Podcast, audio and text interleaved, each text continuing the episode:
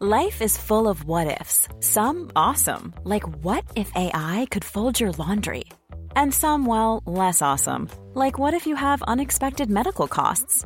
United Healthcare can help get you covered with Health Protector Guard fixed indemnity insurance plans. They supplement your primary plan to help you manage out of pocket costs. No deductibles, no enrollment periods, and especially no more what ifs. Visit uh1.com to find the Health Protector Guard plan for you.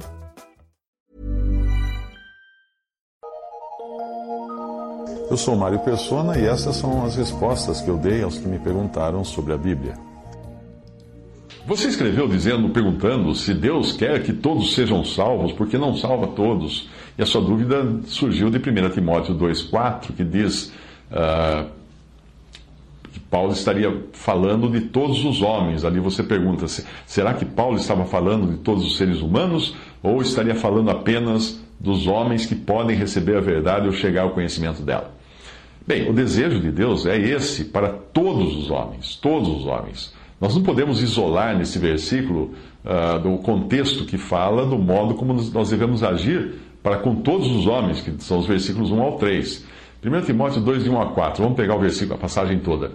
Exorto, pois, antes de tudo, que se façam súplicas, orações, intercessões e ações de graças por todos os homens pelos reis e por todos os que exercem autoridade, para que tenhamos uma vida tranquila, sossegada, em toda piedade e honestidade.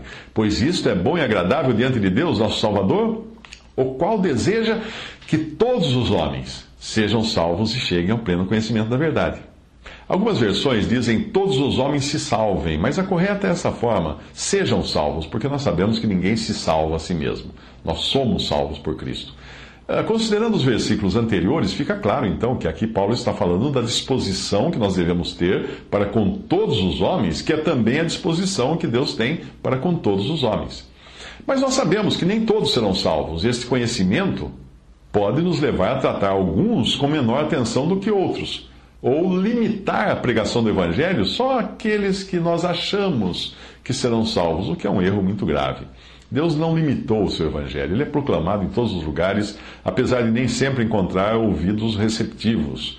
Então Deus realmente está colocando a salvação à disposição de todos. E essa também deve ser a disposição do coração de todo aquele que crê, interceder por todos os homens. O assunto aqui não são os conselhos eternos de Deus, a eleição ou a predestinação, ou aqueles que o Pai dá ao Filho para que sejam salvos. O assunto aqui é a disposição para com todos os homens em graça, algo que é compatível com o amor de Deus, que não precisava salvar ninguém, afinal de contas, ninguém precisaria ser salvo. Mas Deus quis fazer isso, Deus quis salvar alguns. E deve ser também uh, com, compatível com o amor que nós devemos demonstrar para com todos os homens. Deus fez a obra. Enviou seu filho para morrer, ressuscitou seu filho dentre os mortos, abriu, por assim dizer, as inscrições para o céu. É pegar o largar. O largar. Mas ninguém saberá se pegou ou largou, pegou por ter sido escolhido antes da fundação do mundo ou antes de pegar, não é mesmo? Ou seja, antes de crer no Salvador. Sim, os salvos foram escolhidos antes da fundação do mundo. Mas você nunca saberá se foi ou não se você não pegar, não crer. No que diz respeito ao Evangelho, a porta está aberta para todos, porque Cristo morreu por todos. Porém, muita atenção agora, apenas muitos serão salvos. Quais? Aqueles cujas iniquidades ele levou sobre si na cruz.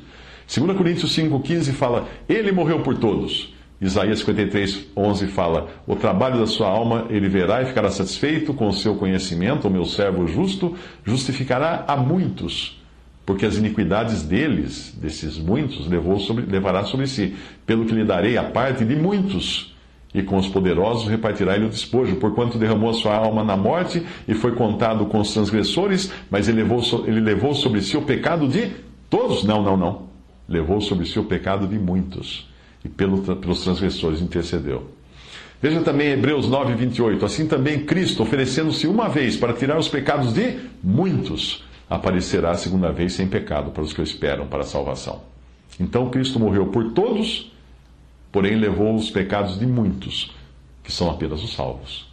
Todavia, no que diz, no que diz respeito aos desígnios eternos de Deus, Os que dantes conheceu, também os predestinou para serem conformes à imagem do seu filho, a fim de que ele seja o primogênito entre muitos irmãos. E aos que predestinou, a esses também chamou, e aos que chamou, a esses também justificou, e aos que justificou, a esses também glorificou. Romanos 8, 29. Uma coisa não é incompatível com a outra, simplesmente porque quando nós olhamos a figura mais ampla, nós aprendemos que é assim que é porque é assim que Deus fez. Não há o que discutir com Deus. Quando nós olhamos com desconfiança os desígnios de Deus, nós acabamos duvidando do seu amor, mas isso é só porque nós somos humanos, imperfeitos e incapazes de compreender o quadro todo. Uma criança não compreende muitas coisas que ela só vai compreender depois, quando chegar na fase adulta. Qualquer conclusão que uma criança venha a tirar enquanto é criança estará baseada num conhecimento parcial que ela tem da vida. Em que fase está o nosso entendimento das coisas de Deus? Somos crianças. Para certas coisas, nós não podemos tirar conclusões, apenas crer que são assim, porque Deus revelou assim, dessa maneira. Por quê? É com Ele. Eu sei que às vezes certas coisas parecem injustiça quando julgadas por nossa mente carnal e com as limitações que nós temos. Assim, muitos erroneamente consideram uma injustiça Deus salvar apenas alguns enquanto outros continuarão na sua condição de condenados, porque não foram salvos. Mas se nós usássemos o mesmo tipo de julgamento, nós poderíamos muito bem considerar que é uma injustiça Deus salvar quem quer que seja.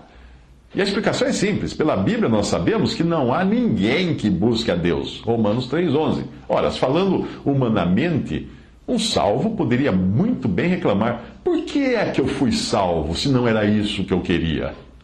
não é? Como a nossa passagem de Timóteo está falando da disposição de Deus, do sentimento de Deus para com todos os homens, no que diz respeito ao Evangelho, ela não nos fala, a passagem não fala de eleição ou de predestinação, mas ela fala de responsabilidade, né? Uh, e é por isso que o versículo continua falando do conhecimento da verdade e de que há um só mediador. No final, nós descobriremos que aqueles que foram salvos não foram salvos por sua própria vontade, mas pelos desígnios de Deus e por graça somente.